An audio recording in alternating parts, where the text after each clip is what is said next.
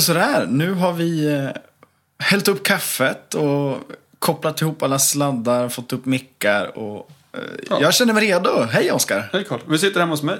Ja, I min eh, typ nya lägenhet. den är, den är faktiskt väldigt trevlig måste jag säga. Jag har ju varit i sådana här lägenheter förr. Det här är ju alltså en studentlägenhet. Ja, 26 kvadrat. Kök, eget. Badrum, stort. Utsikt eh, noll. Men det är väldigt lyxigt eh, ändå. Alltså Ja. det, det är ju en, en perfekt studentlägenhet. Det, är- det är ju inte ett studentrum där du måste dela nej, nej, nej. Utan jag har ju själv. Och det, och det är ju en väldig eh, bostadsbrist här uppe i Umeå bland studenter just nu. Så att, ja. Det är superskönt att ha ett eget. Men eh, det är ju inte det, är inte det vi ska prata om idag, om lägenheter och sånt där. Utan vi ska prata om lite, eh, ah, lite blandade saker och ting. Vi kommer prata om eh, höstupptagning. Alltså, vi är ju i säsong nu när, man, när det närmar sig. Några kanske redan har gjort det till och med. Och det är ju att, att ja, ta upp båten. Ja, vad man ska tänka på. Ja. Så det ska vi prata lite om. Lite så allmänna tips och tricks. Navigering ska vi prata om också. Som Precis. jag faktiskt fått önskemål om. Så det är superkul att folk hör av sig och ja, ger feedback på vad de vill höra om. Så vi Mm. får snacka lite om det. Och sen ska vi även prata med Boel Rödin. Henne har vi saknat lite nu senaste tiden. Vi har pratat med henne och följt henne. Hon var ju alltså helt ny på sjön. Aldrig haft en båt eller typ varit på en båt överhuvudtaget. Och så köpte en Maxi 77. Sen har vi fått följa henne. Och idag så ska vi knyta ihop säcken lite grann och se hur den här sommaren har varit och, och sådana där saker. Så henne ska vi prata med, Boel Rödin. Och sen så som vanligt så är det ju eh, ja, lite blandat, gott och blandat. Så att vi har mycket att se fram emot under det här avsnittet. Ja, men nu kör vi. Det gör vi.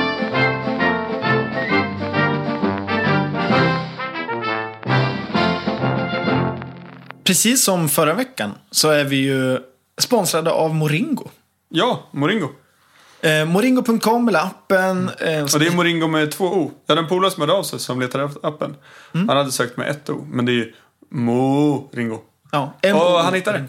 Ja, och namnet, nu vet jag inte, men jag Mm. antar. Namnet, alltså man pratar ju om en mooringplats. Att, le- alltså, oftast, Moringbo heter det på engelska. Ja, en boy helt enkelt oftast. Och eh, där är därav namnet, Moringo. Och vad är det här för, för tjänst egentligen, Oskar? Vad kan du berätta? Det är ju en tjänst som tillåter dig och din eh, marina att hyra ut din båtplats när du inte använder den. Vilket gör att eh, ni i marinan kan öka antalet gästplatser, eller helt plötsligt få gästplatser som ni inte har. Plus dig som eh, alltså nyttjar den här tjänsten möjlighet att hitta nya spännande båtplatser till ställen kanske där du aldrig skulle ha varit. Och att de har en app där du kan boka och betala och sköta allting. Så att det krävs ingen personal någonstans. Så att allt sköts via appen. Mm. För det första så är det ju väldigt bra för de här klubbarna, alla klubbar. För att, ja, det är ju inte världens bästa ekonomi i de flesta klubbar. Det skulle vara nice med lite tillskott i, i kassan för att rusta upp saker och ting. Det är ju en del i det hela. Att det är väldigt bra för klubbarna och marinerna och gästhamnarna funkar det även också för. Sen är det ju en positiv tjänst för oss användare, tänker jag då, som är ute. Och för att idag, framförallt i Göteborg, Stockholm, vid storstäder, så är det fulla gästhamnar. Många Ja. går in tidigt på eftermiddagen, vid två, tre, för att få en plats överhuvudtaget. Eh, men det här gör att det helt plötsligt finns fler båtplatser. Och jag kan gå in, jag kan boka en plats dagen innan. Jag kan boka en månad i förväg om jag vill göra det. Och jag kan komma in när jag vill, hur sent jag vill. Jag kan komma in 11 på kvällen och jag vet att då har jag min plats där. Och det, det ger ju en, en frihet, tycker jag. För jag i alla fall upplever ju att den, ja, i princip den vackraste stunden på sjön är ju framåt eftermiddag kväll. Och när solen kanske till och med går ner. Mm. Det tycker jag är väldigt eh, fantastiskt. Och, och det öppnar ju för sådana såna saker. Ja. Tack Moringo. Tack, Moringo.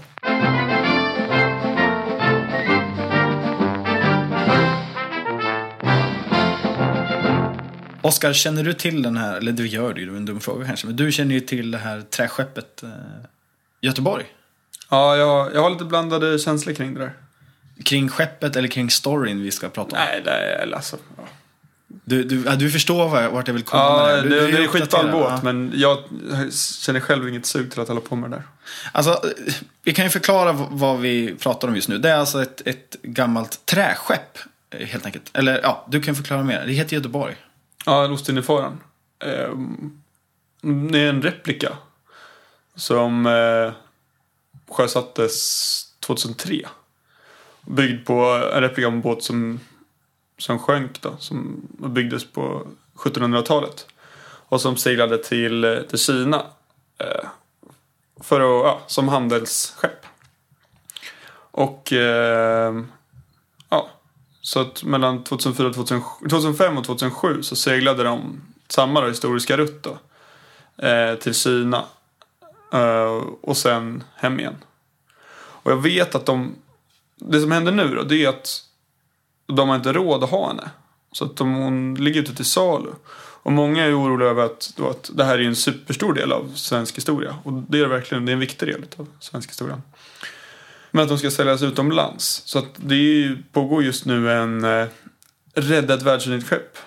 Så de samlar in pengar för att eh, behålla båten som svensk. Och jag vet att de har haft dåligt med pengar ända sedan starten, tyvärr. Och det är svårt med sådana här projekt, att det är skitballt. Men det är jättes, jättesvårt att få ekonomi i det. Jag tror nästan det var så att när de drog på den här Kina-resan att de inte hade pengar att åka tillbaks först.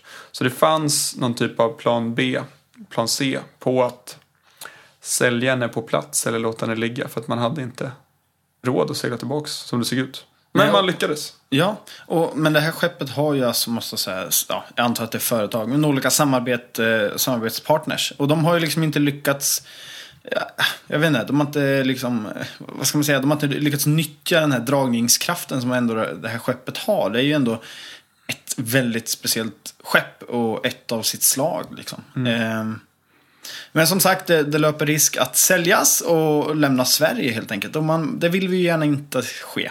Så det, de har ju som sagt, som du sa, där, alltså startat en namninsamling heter det. Eh, och vill få då makthavare och politiker att liksom arbeta för att det inte ska säljas utomlands utan att det ska stanna i Sverige. Ja. Och det, jag kan rekommendera dokumentären om den. Som heter Till Kina och hem igen. Som avslutar med en riktigt, riktigt fin scen när hon eh, återigen eh, glider in till Göteborgs hamn och så är det Maya Hirasawis låt Oh Gothenburg, I'm in love with the city. Det är en mäktig scen. Den har faktiskt inte jag sett. Nej, Oh, se den. skönt. Eh, Hur lång är den? Lång, det är alltså över en timme. Det är en riktig dokumentär. Annars kan jag inte se den ikväll. Imorgon Nej, kanske. en dag imorgon då. En dag imorgon med. Ja. Som man säger upp Norrland. Och. Sen läste jag om, eh, 2010 så ändrades ju alkohollagen. Mm. Det vart ju 0,2 promille för båtar över 10 knop och 7 meter långa. Nej, fem, 15 knop och 10 meter långa. Ja, ursäkta. Ja, man började inte dricka på sjön. Men så eh, innan det, det har alltså varit för, vi har pratat om det här tidigare tror jag. Ja. Men det har varit en promille. Men nu har man alltså sänkt så att är båten mindre än 10 meter lång eller går långsammare eller, och eller går långsammare än 15 så är det fortfarande en promille. Går den är den större än 10 meter, går snabbare än 15 knop så är det 0,2 promille. Sen lagen infördes så har antalet sjöfyllerister minskat. Mm. Man utförde typ 3000 kontroller första året. Och då åkte nästan 10% av dem dit. 290 stycken pers åkte dit för sjöfylleri. I år så har jag gjort 2 500 kontroller. Men det är knappt, knappt 100 som åkt dit. Så det är en minskning. Vilket är jätte, jättekul. Själva skönt och bra att se. Sen vet man inte om det här beror på Alltså att folk vet vart polisen är eller att, för de har ändå minskat antalet kontroller och sen är frågan då vart de här kontrollerna sker. Eller om det är bara som de har effektiviserat för man har insett att ja, det verkar vara de här farlederna och den här tiden på året, det är då det är mest sjöfylleri. För jag tänker att det är ganska säsongsbetonat. Mm. Typ midsommar. Nej men alltså, nu är ju inte vi tillräckligt gamla för att kanske tycka till om det här. Men jag har en känsla av att liksom, attityden till alkohol på sjön har förändrats. Eller har, har liksom, ja men det har blivit mer som när man kör bil. Och jag vet till och med min, min eh, ja, fästmö det var faktiskt samma dag här nu i, som- i somras när jag friade. Och då är det klart, då ska man ju dricka lite champagne och, och det blir lite firande runt det hela. Men jag, jag, var, jag är kanske lite extrem när det gäller sånt där. Likadant när jag ska köra bil. Att jag absolut inte vill ha, dricka en droppe gärna om jag ska köra. Och det var likadant då en hel dag. Jag, fick ju, ja, jag tog ju självklart ett glas champagne innan vi drog ut och segla.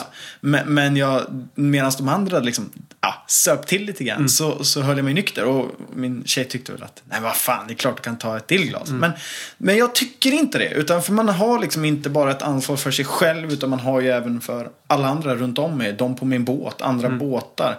Eh, skulle det hända någonting så, nej. Onödigt att riskera det. Och det känns som att attityden runt alkohol och sjön har faktiskt blivit till det, till det bättre. Mm. Det kommer jag ihåg, det, var alltid massa diskussioner så här. Ja, men tänk om min båt börjar dragga efter vi har fest och får flytta den. Ja, men det är liksom inte det som är meningen med den här lagen. Man vill inte komma åt dem som är ute och flyttar sig in i någon vik. Utan det är att man inte ska ut och köra fort och vårdslöst liksom. Ja, precis. Och ofta så är det ju så här nu att oftast om man ska till en ö eller om man ska ut på någon fest på sjön och så, då är det oftast någon som är nykter. Bara för att man ska köra. Och det, så kanske inte var för tio år sedan. Jag vet inte. I Jag, värsta fall får man sova kvar i båten. ja. Det är väl så. på vandrarhotell. Jag undrar, nu har vi inte vi statistik på det här. Jag undrar om det är majoriteten av de som blir tagna, om det är små båtar eller stora båtar. Ja, spännande. Jag antar ju att majoriteten är mindre båtar för att det är fler mindre Ja, båtar. Men, men i procent. Det vore- ändå intressant att veta kanske.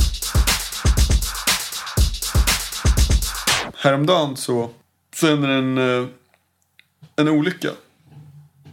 I Falun. Ja, du pratade om den här. Det var en båt som brann va? Jag såg det på Ja, SVT. det exploderade. Exploderade till och med. Ja. Då misstänker jag att det var bränsletanken som någonting hände med. Och det var en person ombord. Han var framme i fören och fixade med någonting. Och var tvungen att springa igenom elden. Men det verkar som han, eh, han, han klarade sig. Men han var ju rätt chockad liksom. Var ombord på en båt när det, när det exploderade. Det är ju rätt märkligt. Ja, väldigt märkligt. Men, alltså, nu kanske jag låter helt galen. Men det första jag tänkte, jag, jag kommer ihåg, jag såg ju den här videon också. SVT var det va? Som Ja. upp där tror jag. Eh, men att då, då så, de filmar ju från den brandman som filmar om jag minns fel och filmar här. Men då så läser man ju under att som du sa, han var i fören, det exploderade i akten och han springer igenom. Men, jag Han simma. Ja, men hade man gjort det? Inte. Jag hade ju dykt i, tänker jag. Ja. Jag hade ju hoppat framåt. Om du, om du, om, ja, men vad fan är mobiltelefonen liv? Ja. Nej, men alltså på riktigt. Varför springer man? Nej, jag, jag tyckte det lät väldigt märkligt. För det känns som det är ovanligt att det händer grejer med bensintankarna. Det är nog ganska säkra system som oftast som inte pillar med. Jag tror det är vanligare med så här olyckor med, gasol. Ja, det kan jag tänka mig. Ja, Oftast är det läcker lite i en slang och sådana här saker. Ja, och sen så råkar man tända, ja, ska tända ett ljus eller något. Ja eller, alltså, eller om det kan vara, för det som också vet, när man slår på motorn ska man köra motorrumsfläkten ett tag, alltså på motorbåtar. För att just få ut ja, avgaser som står som bensinånger. Så att det inte smäller. Och det finns ju faktiskt varnare, framförallt i gasol i, Mm. i salongen och så här, finns ju varnare för det. Som Mm. känner av. Och de ska sitta långt ner, så långt ner i en båt som möjligt. För gasol är en tung gas som tränger undan syret. Så att också, det är inte så att man märker utan man, ja, det luktar lite men inte hysteriskt. Det ska man passa sig för.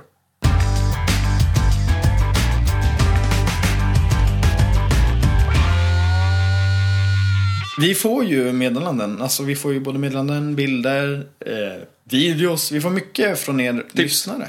Och tips och tricks och önskemål. Ja. Eh, och vi har ju anammat ett önskemål här nu till det här avsnittet. Och det är från en kille som heter Johan. Som har skickat ett meddelande till oss på Facebook.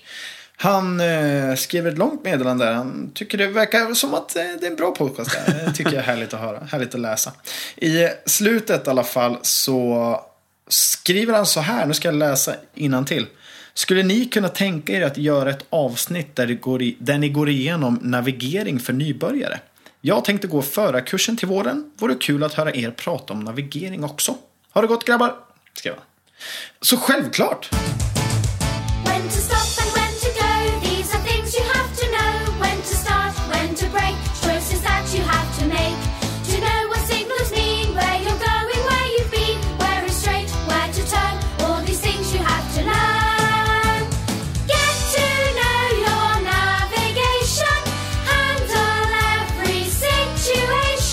Nej men det här med, med navigering på sjön är ju inte direkt som att kolla en, en karta när du kör bil. Eller en, en sån GPS-karta. Det är väldigt annorlunda och det, det kan ju vara på många olika sätt. I Sverige så finns det ungefär, äh, ungefär säger jag nu, jag har kollat upp ungefär. Jag läste det på, om det var Svenska Sjöfartsverket och sådär. Ja. 900 farleder och 14 000 sjömärken. Alltså inte olika sjömärken men.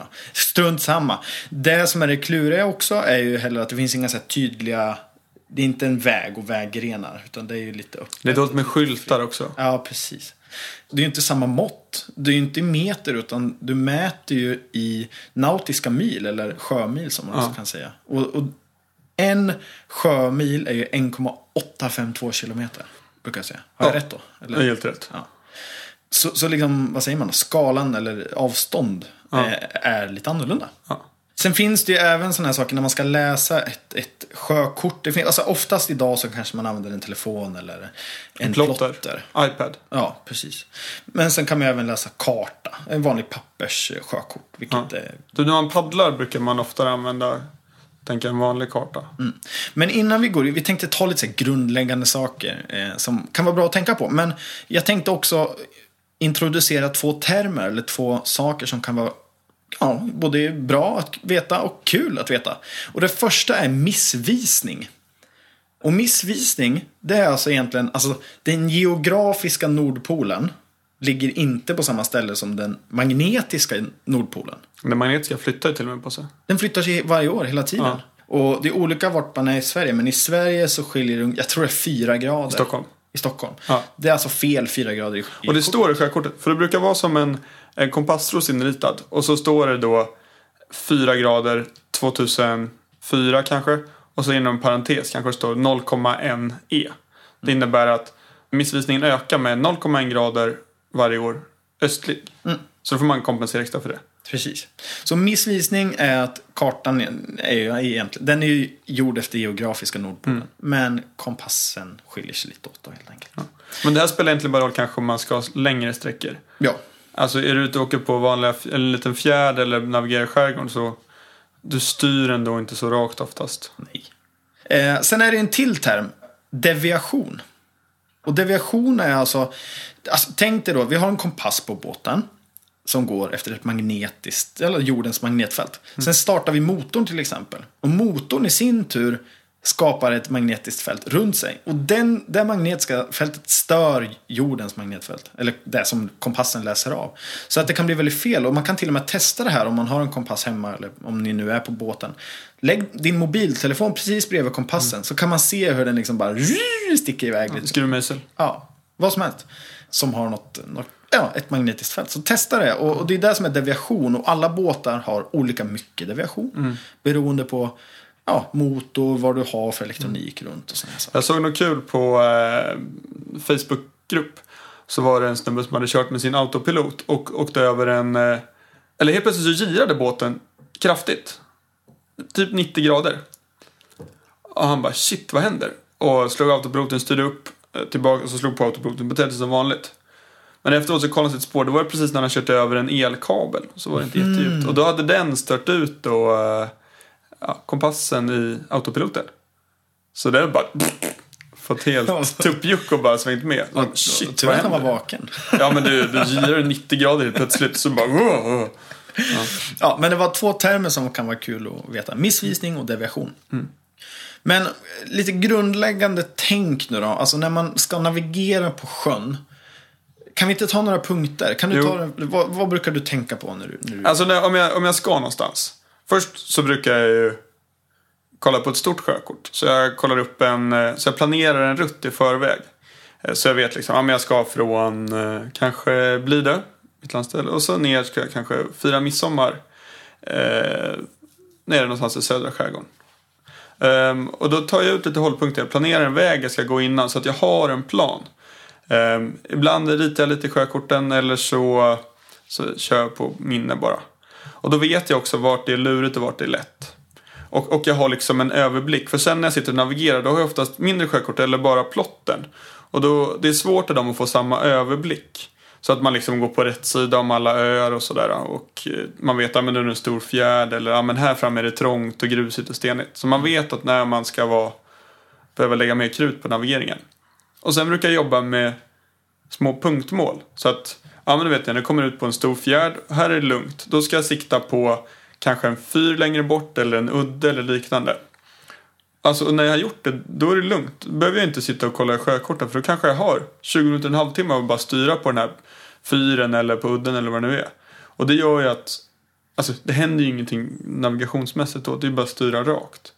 Nej, och som, som du säger just att hitta de här delmålen och gärna ta fasta på ett landmärke någonstans. För att det gör ju att man också tittar upp och njuter av naturen lite Ja. mer. Istället för att sitta och gräva in sig i sjökortet. För att, eller ja, om du har ett elektroniskt sjökort, en padda eller en, pla- en eh, plotter eller en telefon eller vad du nu använder. Så, så f- den flyttar sig hela tiden och det är lätt att liksom sitta och glo på den där. Men försök, bestäm ett landmärke, dit ska jag och sen titta upp och njut. Liksom.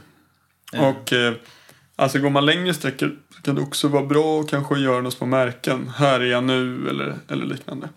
För Att, alltså rita i sjökorten, det är fine. Sudda eller så, jag menar det spelar ingen roll om du har lite blyertsstreck här och där eller bläck. Ja, och idag, nu, nu vet jag inte hur alla har det. Eh, men jag kan tänka mig och jag tror att det är många som nästan har övergett, framförallt mindre båtar som har övergett papperskort utan använder bara plotter eller telefon och sådana här saker.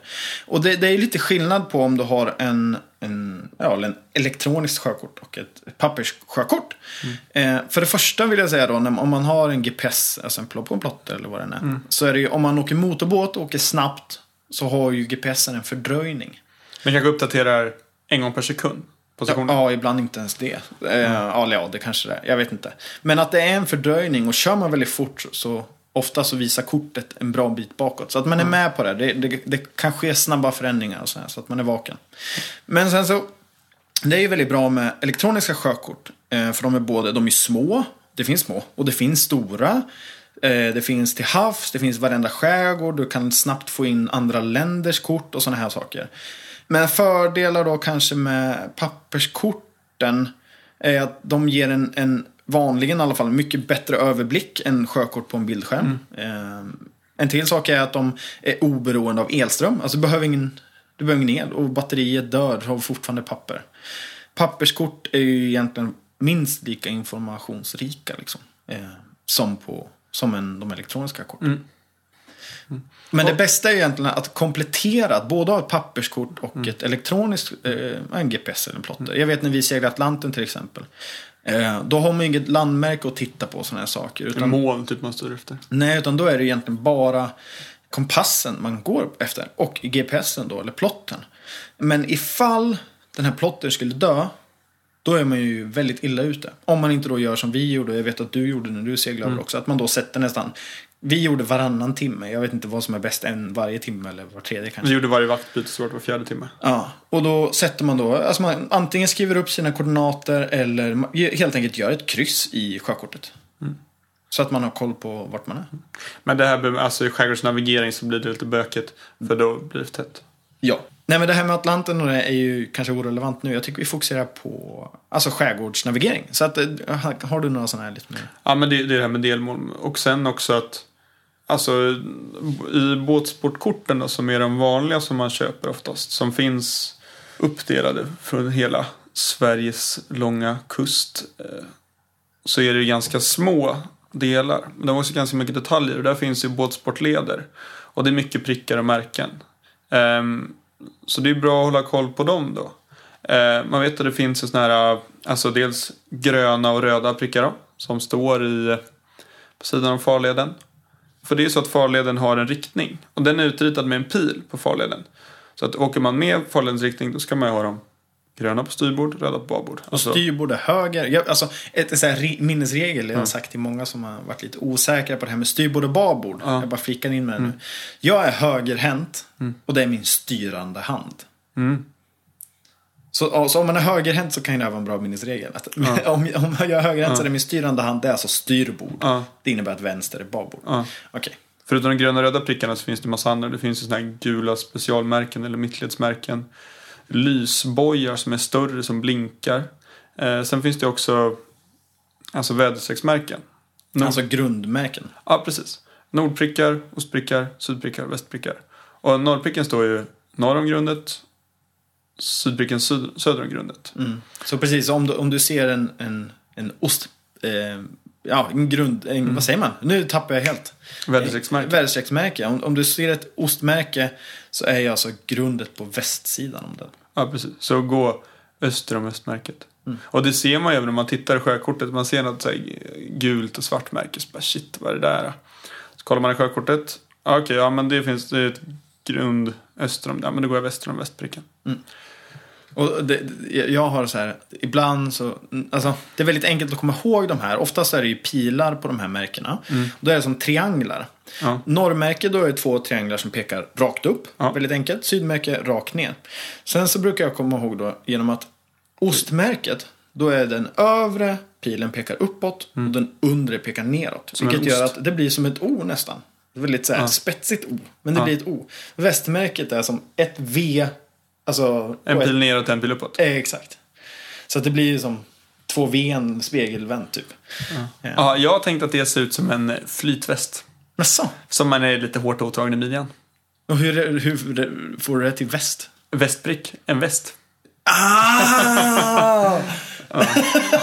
det, var- det där var jävligt smart.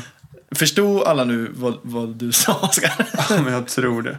Men sen är de ju också eh, har de ju färger. Så att eh, pilarna pekar också alltid på det svarta. De är gula och svarta. Nordpricken, båda pilarna pekar uppåt. Alltså är den svart högst upp, gul längst ner. Ostpricken, en pil upp, en pil ner. Alltså sett uppifrån, svart, gul, svart. Eh, sydpricken, Ja, pilar ja och så vidare. Ja. Vi lägger upp en bild. Nu blir det rörigt med alla färger. Ja. Men vi lägger upp bild på det här på sjölivet.se som vanligt. Där man kan följa det här och kanske titta på de här märkena vi har pratat om. Men det finns ju tillfällen när man kanske inte har alla de här prickarna och markeringarna runt sig. Och när man är i liksom ytterskärgården, vad, vad ska man tänka på då? Då kanske man kan kolla på... Alltså det är svårt med öar på långt håll. För det, de smälter lätt ihop och kan se ut som en eller två öar. Men det finns oftast någonting nära. Så då kan man kolla på kanske hur ö ser ut, hur de förhåller sig. Stor ö, liten ö med kanske något, något litet grundflak som stiger upp nära. Och sen hus också brukar vara utritade i sjökortet. Och master. Så att det, finns, det står oftast master lite här och där i skärgården. För att man har mobiltelefontäckning. Och de är utritade. Eh, brygger, jätte, jättebra att använda sig utav. Och sen om man är, ja, det är väl det som vi brukar köra på. Men sen också där gäller det att hålla lite mer koll. För att det finns inte så mycket att hjälpa till. Att bara läsa in sig på ett sjökort om du, om du navigerat, går ner och borstar tänderna, kommer upp igen och sparar ni koll på vart vi är nu? Så, nej, då är det riktigt svårt att läsa in sig. Då, Och jag, jag kanske är lite så här eh, konstig när jag erkänner det här. Men ibland så får jag för mig att jag inte ska använda mig av GPSen. Och jag tycker det är, det, jag tycker det är kul. Eh, Just när man är, kanske i skärgården så är det ju i alla fall väldigt lätt att känna igen sig på kartan och se vart man är. Men när man är lite utanför och kanske bara har ett eller två eller tre landmärken att se på avstånd. Så är det lite kul och jag, någonting eh, jag gillar att göra. Det är krysspejling. Eh, Jag vet inte varför. Jag fick någon så här, när jag gick skepparen för en massa år sedan så, så... Jag vet inte, jag tyckte det var väldigt häftigt för jag visste inte att man kunde göra det. Och krysspejling innebär egentligen att man, om man har en, en gärna en handkompass, eh, då får man nästan exaktast, eh, ex, exaktast mät, mätvärden. Då, då håller jag upp den och då ser jag två stycken, gärna en bit ifrån varandra, eh, landmärken. Då hittar jag bäringen, alltså vilken riktning jag har till den ön säger vi att det är. Och då tar jag den riktningen. Sen så tar jag det här andra landmärket som kanske är en fyr, 90 grader åt andra hållet. Ja, men då tar jag bäringen åt det hållet. Och sen så målar jag ut dem på, från de här landmärkena på kartan. Så målar jag ut dem som streck. Och där de möts är jag. Och det är det jag tycker är lite häftigt. Jag tycker det är, jag vet inte. Ja. Bra sätt att kunna bestämma sin position exakt där. Men sen också, alltså när man är ute och kör, det här med att rita kort är ju superschysst. Skriv kommentarer. Bra glassbar. Trevlig toalett. Härlig bastu. Härlig bastu. Bra värme i den. Mm. Ja, men alltså. Skriv sånt och skriv telefonnummer. Ja, men här var det någon gubbe eller tant som var hygglig. De hjälpte för att kunna få lite vatten hos dem. Alltså, anteckna. Ja, men som, som du har sagt förr vet jag att, att sjökortet är inget heligt. Alltså det, det är ändå, som, man kanske spiller lite kaffe på det. Men fine. Mycket kaffe. Eh, men alltså, det gör inte så mycket. Skriv gärna upp som sagt om det, om det är något speciellt. För då, då kommer man ihåg det nästa gång så kanske man besöker det igen och då kan man vara värt det. Men sen är det ju, om vi återgår till lite mer basic. Vi pratar om de här farlederna och vi pratar om lite märken. Och i farled så är det ju som vanligt, alltså oftast så är det ju utmarkerat hastighet. Oftast är det på land, alltså att man ser landmärken. Jag vet inte, är det markerat i sjökorten? Ja, det är märkt sjökorten. Ja. Och sen så är det det här med att man ska alltid hålla styrbord. Det är som när du kör bil egentligen. högertrafik. Men sen så är det ju lite annorlunda med navigation, alltså väjningsregler och sådana här saker. En motorbåt måste ju alltid väja för en segelbåt till exempel. Ja. Och då menar jag en segelbåt som har segel uppe. Ja. Har en segelbåt inga segel uppe, då räknas det som en motorbåt. Eh, och så finns det vid andra regler och sådär. Men, men vad finns det, man, vad, vad är det egentligen man behöver tänka på? Det är högerregeln. Och sen när man möter alltså stora båtar och man går kanske Furusundsleden som är en av de största lederna i Stockholms skärgård. Där det går mycket tung trafik. Det går ju all, alla färger till Åland och till Finland. De har inte plats där att kunna gira. Så att håll undan för dem. Jag vet, min polare som, har, som läste sjökapten som har praktiserat ombord. När han var ombord i början han tänkte shit det är nära till båtarna. De har ingenstans ta vägen. De, de har tajmat så de, de vet var de kan mötas, två Finlandsfärger. Det är inte överallt i leden. Så att, alltså håll undan för dem, för de har ingenstans att ta vägen. Och det tar 400 meter att stanna. Och sen är det rätt onödigt att utmana. Alltså är, man, är man en liten Ja. båt så möter du en finlandsfärja. Ja. Du, du, det kommer göra ont på dig, inte på dem. Nej. De kommer inte ens märka det. Nej. Så att väj, håll undan. Ja.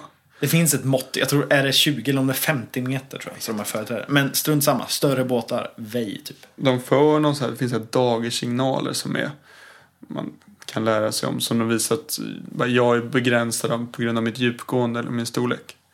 Men sen är det också i allmänhet att liksom visa hänsyn till varandra. Man är inte ute på sjön för att stressa och tävla. Alltså tävla kan man men man ska vara schysst mot varandra. Ja. Släpp för och visa tydligt att om man är två båtar som möts, gira ordentligt till styrbord då för att visa att ja, men jag, jag går till höger nu. Och gör allting tydligt. Sen kan du gå tillbaks när du har visat vad du vill. Håll inte på tydligt. Håll inte på att lägga av och på på gasen utan håll fart eller så lägger du av helt och stannar och släpper folk före. För annars blir det svårt att beräkna hur man ska göra med andra båtar om någon håller på att virra runt och liksom svänger både höger vänster. Och... Var tydlig och lite bestämd. Och vinka. Vinka. Ja. Ja, men det är alltid det trevligt att vinka till Alltid varandra. vinka. Ja. Det, det är lite det som är charmen med sjölivet tycker jag. Alltså att, ofta att man vinkar till folk man möter. Det Mm. blir liksom lite, man mår lite bättre. Spelar de med likadan båt? Det blir som jävla vinkande. ja. Det gör man aldrig med Och så bil. Åh, kolla en annan Volvo. Hej, hej! Och så skriker man gärna har jag märkt. Ah, fin båt! ja. Framförallt kan jag tänka mig att det är som när ni seglar med Marga. Eller La Morena, förlåt. ja, det brukar vara. Många timmar på det här. Ja, lite. Men sen, alltså det viktiga är ut och träna. Det är inte farligt, det är inte läskigt. Pröva, träna, träna, träna, träna, träna. Titta på rutten i förväg så du har koll. Och sen är det bara ut och, ut och kör. Ja, och ska du träna, om du är lite ny, gör det inte mitt i Stockholms tätaste farled. Utan nej, men gör det där det är lite, lite mindre i alla fall. Men som, som Oskar sa, det är, det är liksom inte farligt. Det är lugnt. Ut och att köra. Men sen så är det ju lite skillnad om man ska navigera på natten. Men det ska, tänker vi inte gå igenom idag. Då är, går man inte lika mycket efter märken utan då är det ju med fyrar och ja, kompassen helt enkelt. Men det tar vi inte idag. Nej. Jag tycker vi går vidare. Nu ska vi återigen få höra från vår vän Boel. Som nu börjar vara klar med sin första säsong. Med sin Maxi 77. Och ja, en ny, en ny tid av året närmar sig. En annan del av båtlivet. Ja, och så får vi höra lite grann hur den här sommaren, den här första, vad säger man, oskuldssommaren har varit. eh, ja, men jag- ja, jag tycker vi lyssnar. Hej Boel! Ja, men hej. Hur eh, är läget? Jo, det är ganska bra. Lite förkyld, som alla andra tror jag just nu. Vart eh, håller du till i Sverige? Nu är jag i Stockholm faktiskt, sitter på kontoret. Har tagit en liten lunchpaus här. Men du, du, nu har ju en hel eh, sommar gått och du har ju, ja det är väl din första sommar med en båt? Ja, den har gått och den gick lite för fort nästan känns det som. Så jag hade fyra veckor semester då. Ja, var väl ute tre och en halv av dem med båten tror jag. Så började egentligen då eh, en sväng upp till Vaxholm, till våran klubbholme där. Ehm, och så sen har jag dragit vidare ut bort mot Möja och så har det blivit en vända till Sandhamn och därifrån till Utö och sen har det blivit, sen fastnade jag ju lite grann där vid Utö. Jaså? Så ja, ja, men det är så himla skoj och mycket vänner med, med båt som också ofta kommer till, till ute. Så det blev lite att man hamnade tillbaka där varje helg. Och seglade iväg lite då och så på veckorna och så kom tillbaka på helgen. Ja, men vad trevligt. Är riktigt trevligt. Men, men vad är- det liksom, jag och Oskar konstaterade här i förra avsnittet att för oss, vi är ju uppe i Umeå nu och det är på något sätt, det, det är slut nu för oss. Sommaren och, och sjö, sjölivet för den här sommaren är över. Men hur ser det ut för dig? Har du några mer planer eller vad händer? Ja, inte egentligen stora planer. Egentligen när jag, direkt när jag kom in i hamn då efter min semester där så eh, blev jag sjuk. Och har, har varit mer eller mindre sjuk sedan dess. Eh, så jag har faktiskt inte varit ute någon mer gång sen, eh, sen då. Så, och nu då ska jag faktiskt ta upp båten, inte nu den här helgen men, men nästa helg då, den, vad blir det, 24, 25. Så det blir inga mer turer för min del för det hinner jag inte, tyvärr. Men har du gjort någon research eh, inför hittills? Vad, vad, vad, är ditt första steg liksom? Ehm, ja, alltså första steget, då tänkte jag så här att först ska jag ju åka upp eh, med båten då och masta av den, tänkte jag vid ett tillfälle då. Och så att den är liksom preppad. Eh, och så låta båten stå där tills det är dags för upptagning om två helger. Så det är det första. Nej men jag har, vet, jag har ju ingen koll alls egentligen. Men jag tänker mig att jag är lite bakvänt från när vi sjösatte den. För det var jag ju med på. sådär, jag har googlat lite du vet och sådär. Ja, jag kommer nog kolla lite till. Eh, men jag tänker mig att det, det är inte så himla krångligt. Men de har väl tagit upp båtar och det är ju bara att ställa ner den och sen får jag ju fixa resten själv då. Men just själva upptagningen känns ju inget krångligt sådär. Det, det tror jag att jag får ganska mycket hjälp med där på plats tror jag. Ja, men det brukar ju vara så där med att, att man får hjälp på plats. Och kanske framförallt om man har bokat en tid så att det är folk som, som hjälper en att att masta av. Är det det du har gjort eller? Nej, eh, avmastning tänkte jag att... Eh, eller det, det har jag faktiskt inte kollat upp men det antar jag bara att man liksom fixar själv. Så... Ja, det, eh, bru, det brukar ju vara så. Men, men se till då att ni är några stycken. Ja, så jag har faktiskt frågat en, em, en kollega då eh, som har, har båt ifall inte de kan hjälpa mig, hon och hennes kille eh, kan hjälpa mig med det. Eh, så så de, de ska finnas där och, och, och stötta mig i det hela. Så det ska nog gå bra. Men kan, kan inte du ta lite bilder på det här eh, förfarandet så att vi får, vi får se det? Kan dela med oss till alla lyssnare där ute. Ja, men absolut. Jag tänkte det så här, nej men nu, måste, nu ska jag så ta bilder och så ska jag så skriva en lista du vet. Så jag har så på, på pränt och steg för steg. För det är så himla lätt att glömma bort. Man, ja, det tar ju ett år mellan gångerna liksom. Ja, verkligen. Och se till, försök gärna också, som jag brukar i alla fall göra det, att typ markera eller till och med ta bilder på hur saker ser ut idag. Alltså hur du har dratt alla tampar och sånt där. Och hur, hur, hur hårt spända alla stag och vajrar är. Ja, Eh, Så man vet det till nästa år. För annars är det alltid så här, ja men just det, äh, ska, hur ska den här tampen gå nu? Och äh, hur mycket ska jag spänna det här vantet? Alltså man, varje år så någonstans så, så har man glömt. Eh, Så att, ja men precis. Så det tänkte jag att det, det ska jag skriva någon sorts lista på och ta bilder och sådär så att jag, så jag har koll. ja men det är ju Men eh, ja. Så det, då, sen då ska jag ju eh, köra upp båten då. från, från Djurgården då dit upp till Ranängen som det heter. Men nu om vi, om vi blickar tillbaka lite kort här då, till när vi hördes av först. Eh, första gången där, precis när du hade köpt båten. Ja, just det. Du kanske ja. var lite nervös och sådär. Så här i efterhand, hur känns det nu? Ja, ja, men det känns ju väldigt bra gör det. Eh, det har känts eh, riktigt bra. Det har varit en fantastisk sommar. Ehm, och man vill ju bara fara ut mer men också man blir ju rätt snabbt varse om att det, det tar ju som aldrig slut det här arbetet. Det finns alltid någonting man kan göra och problem som uppstår. Och jag har ju haft väldigt mycket saker som jag svurit över som jag säger åh det här måste jag fixa, det här måste jag ta tag i. Den där listan eh, den börjar bli ganska lång. Men det är roligt också. Jag gör ju det med glädje faktiskt och tar tag i de här sakerna. Men det är, det är lite en sån insikt att jag kanske inte trodde att det skulle vara så mycket saker som man skulle kunna liksom fixa och ändra och pillra på. Men det är det faktiskt. Det är ganska kul. Ja, men så är det faktiskt. Det finns ju alltid någonting man skulle kunna göra. Sen gäller det väl någonstans att sätta en, en, en gräns, eller vad man ska säga. Att, ja, men, så, här, så länge liksom jag är sjösäker och jag trivs, så allt behöver ju inte vara superperfekt hela tiden. Utan man, man kanske ska spara på några saker att göra. Om man, Ja, men det var väl kanske det som när jag, just det här med att jag inte hade allting liksom planerat till punkt och pricka.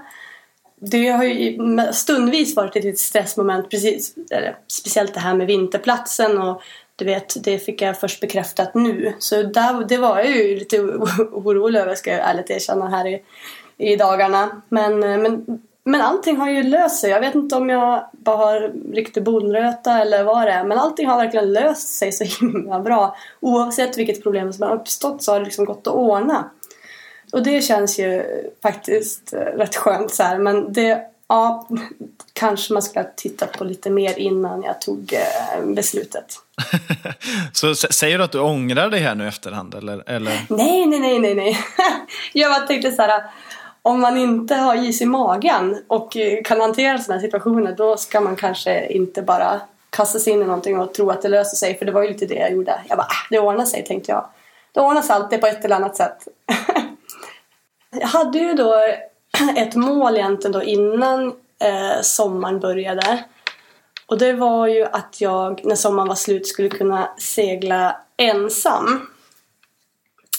Och det blev ju inte riktigt så.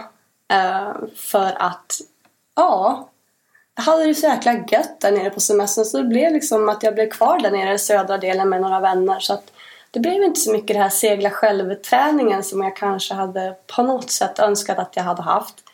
Men å andra sidan, det kommer ju en sommar till.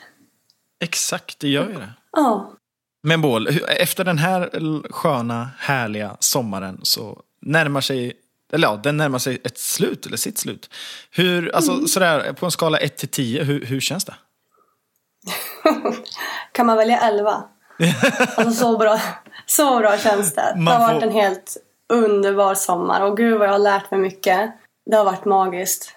Så om du skulle, om du skulle, skulle du rekommendera det här till någon annan? Ja men gud ja, alltså absolut. Det, ja, det är det bästa jag har gjort. Det är det faktiskt. Det är det bästa jag har gjort. Jag kan rekommendera det till alla. Ja, vad härligt att höra. Ja. Men du, tack så mycket. Då säger vi adjö för stunden och sen så Ja. hörs vi snart igen. Adjöken, så hörs vi. Ha det så bra. När vi hörde ju Bol här nu prata lite om hur, ja, men vad som komma skall och just det här med att nu är det dags för höstupptagning. Nu är det dags att ta upp båten på land. Att eh, ställa in kärran i garaget där på att säga. Men, eh, och det finns ju några sådana här saker ja, men att tänka på när man ska ta upp en båt. Det är, det är ju, alltså man kan ju bara lyfta upp den. Ja men fine. Men då får man kanske ta konsekvenserna. Det finns ju några saker för att underlätta och göra saker smidigare. Och kanske, kanske framförallt underlätta när man ska sjösätta sen. Eh, och det här har ju inte jag lika bra koll på som du har Oskar. Så det- jag tycker att eh, du får ta det här segmentet. Alltså det största som man har... Jag är tyst nu liksom. Du får Ja, ja. Men det, det största man har i båten det är ju det är motorn man brukar fundera på. Det kommer en gubbe, ja, du måste konservera och du ska stoppa i glykol och du har väl bytt olja och kollat kölsvinet. Man bara, ja ja ja. Men det man ska tänka, det, det är skitbra att byta olja och det ska man göra på hösten. För annars så står båten med gammal olja över vintern. Eller motorn och det mår den inget bra av. Eh, för då har massa föroreningar där. Så det man gör är att man suger ur oljan och det gör man i det här hålet där man stoppar den här oljestickan och kollar. Eh, så där suger man upp oljan. Och så, Hur suger man upp den? Med, med en pump. Ja. Det finns att köpa både elektriska och manuella och sådana som du fyller på en behållare. Och sen är det viktigt den där oljan att man gör av den på ett vettigt ställe. Så det är alltid ett så här miljötänk. Det är inte tips att suga med munnen alltså och försöka... Nej, nej, men du kanske ska jobba ut typ så fyra liter olja som man ligger och guckar runt hela sommaren. Jag vill inte ha det där munnen Jag tänker på alls. de här riktiga män, eller karar kanske det heter. Jag har bara sett trailer på det på tv. Att, Nej, att de ska det. få för sig att, ja men vad fan, vi kör! Ja, nej, det struntar nej, vi nej, skit. Ehm, Men då byter man oljan. Och så kollar man lite på den så den ser, ja, den ska se lite kladdig ut säkert. Skit. Och så byta oljefilter också. Och det brukar vara rätt trögt att få bort själva oljefiltret. Så då får- brukar man ofta ha ett oljebytarverktyg. Dra loss det där. Eh, och så Det är ett speciellt verktyg för Ja, filterbytarverktyg. Det finns på, alltså på Biltema, på alla marintillbehörsbutiker. Det svåra brukar oftast vara, ibland, det, oftast är det trångt där motorn så man brukar inte alltid komma åt. Så man, man får kolla vad man får plats med för verktyg. Och sen ska man byta, stoppa i ett nytt oljefilter. Och då tar man reda på vad man har för motor. Det står oftast på på någon plastkåpa så står det en beteckning och så går man in till sin ja, marintillbehörsbutik och så där kan man få hjälp att hitta rätt filter. Men det är viktigt att man har, för att säger man bara, ja, men jag har en Albin Vega, vad är det för motor? Eller jag har en eh, Fjordling, alltså det, det går inte, man ska veta vad det är för motor. Ehm, och sen när man gör, när man Men vadå, hur många olika sådana verktyg finns det? Finns det en för varje motor? Nej, nej, nej. Filt, filt, verktyg är ett par stycken. Liksom. Ja, det är så filter då, eller? Ja, för filter finns det jättemånga. Ja, okej. Eh, Men ett tips kan ju vara också att ta bilder och ta med sig och fråga Ja, om men, man är ja. lite osäker. Ja, ta bilder på hur det ser ut och sen går du och frågar i en marinbutik. Jag tänker mig att jag hade gjort det och gått och frågat dig där när du står i och, men det står en beteckning uppe på motorn oftast. Men, och sen, eh, när man monterar det nya oljefiltret. Eh, så smörj, det är som en packning högst upp. De är oftast gängade på motorn. Eh, så då smörjer man in den här packningen med lite olja. Och så drar man dit. Men man bara drar dit dem för hand, inte med verktyg. För risken är att man skadar dem. Då. Så det, det ska man inte göra. Eh, och sen fyller du på olja. Och i din manual eller på internet så står det hur mycket olja som ska vara i. Och vad det ska vara för typ av olja. Så då vet man ungefär hur mycket det ska vara i. Och sen ska du också byta. eh, För du har ju både oljefilter och sen har du bensinfilter. Och de byter du det på samma sätt. Att du drar loss med, vad heter det, med verktyg. Och stoppar dit ett nytt. Ofta så har man lite för, något förfilter som är, tar bort vatten ur soppan. Så med en glaskropp under. Vad för slags filter pratar vi nu? Bensinfilter. Så nu, vi, vi har tagit eh, att man ska byta olja, man ska byta oljefilter och nu är vi på vattenfilter. Bensinfilter. Bensinfilter. För de, sitter, de, de heter så CAV-filter. De sitter för de hade förut en glaskropp under men det har kommit nya nu och de har en metallkropp under. Med ett dräneringstapp under. Okej.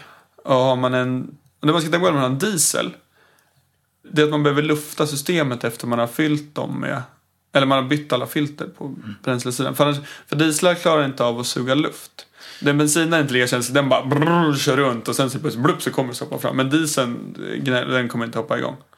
Och då har man lite så här en primerpump heter det, som man sitter och pumpar lite för hand. Så man trycker soppa genom hela systemet så får man lufta. Så sitter det en, en liten eh, skruv högst uppe på filterna. Så trycker man på den här pumpen, man pumpar, pumpar, pumpar tills det kommer upp diesel ur den där avluftningstappen istället för luft. Då, bra, då är det här filtret fullt med diesel, skruvar åt den och sen nästa del i systemet så pup, pup, pup, pup. Och det står skitbra i manual och det finns garanterat någon schysst YouTube-film på det här. Ja. Men sen så har man ju kylsystemet. För risken är på vintern att eh, man får en frostsprängning i motorn. Och det är skittråkigt för det kan bli hur dyrt som helst. Så det man gör, det är att först så... Där, där motorn tar eh, kylvatten, den slangen. Det här är alltså när båten står på land. Så tar du den slangen och stoppar ner i en hink med färskvatten. Och sätter dit en, en slang och spolar. Och sen kör du motorn på land. Kanske 10 minuter, en kvart så att den får gå varm. Med sjövatten, eller vad säger med sötvatten i sig. Så att man sköljer rent systemet och man får bort lite slagg och grejer. Sen byter du slangen till, eh, till en behållare där du har blandat glykol och vatten. Och då, vad heter det, så kör du igenom det här. då. Tills du ser att du kommer ut då, eh, istället för vanligt eh, kylvatten ur avgasröret så kommer den här glykolblandningen. Det brukar vara grönt eller rött. Eh, och tänk på att samla upp det där då, för att eh, glykol är, kan vara ganska giftigt. Det finns miljö, miljöglykol man kan använda.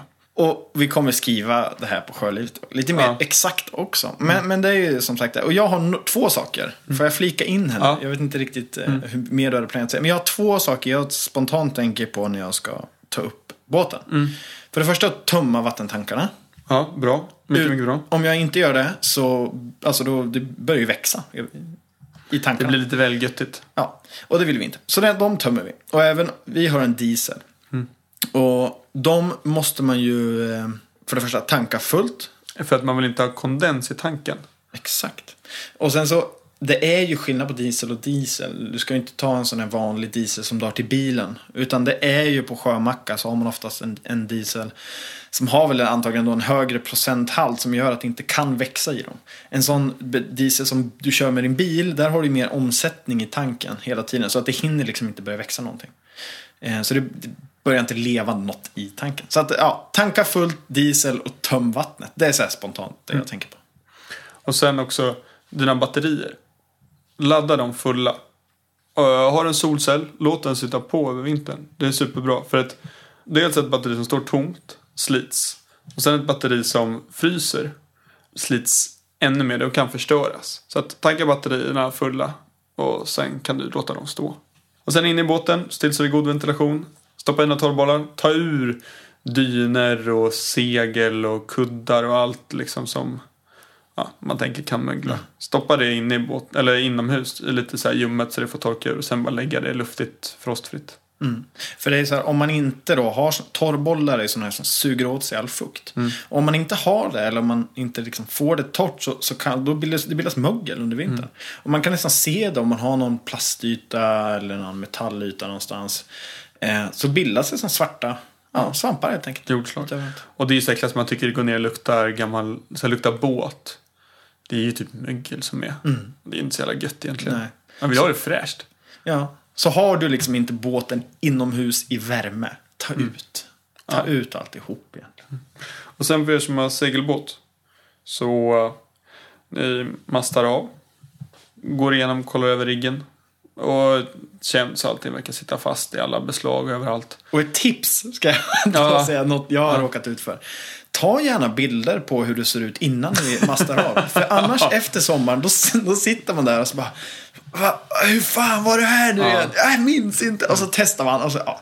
så ta gärna bilder Mm. eller liksom mät upp och kanske skriv ner. Så att man vet exakt hur riggen satt. För att då får du snabbast och lättast tillbaka det efter sommaren. Ja. Eller efter, innan sommaren blir det. Efter jul helt enkelt. Och vad heter det? Ja. Kolla så allt ser schysst ut. Och sen har man ett projekt eller så tankar man ser något är trasigt. Åtgärda på en gång eller skriv, ha någon perm. Där du antecknar att ja men det här var dåligt men jag pallar fan inte nu efter en hel jävla sommar med båten. Nu vill jag bara, nu vill jag bara låta det här vara. Anteckna då och skriv ner så du, så du inte kommer på våren och så vad var det? Så bara, Nej men det var nog ingenting. Och sen står man där och bara just det, det var ju det här som var felet som var trasigt. Ja. Och då är det inget kul. Utan då är det skönt att ha, så kan man kolla på sin lista och bara, "Ah, men just det, då kan man åka och handla. Men det är väl det.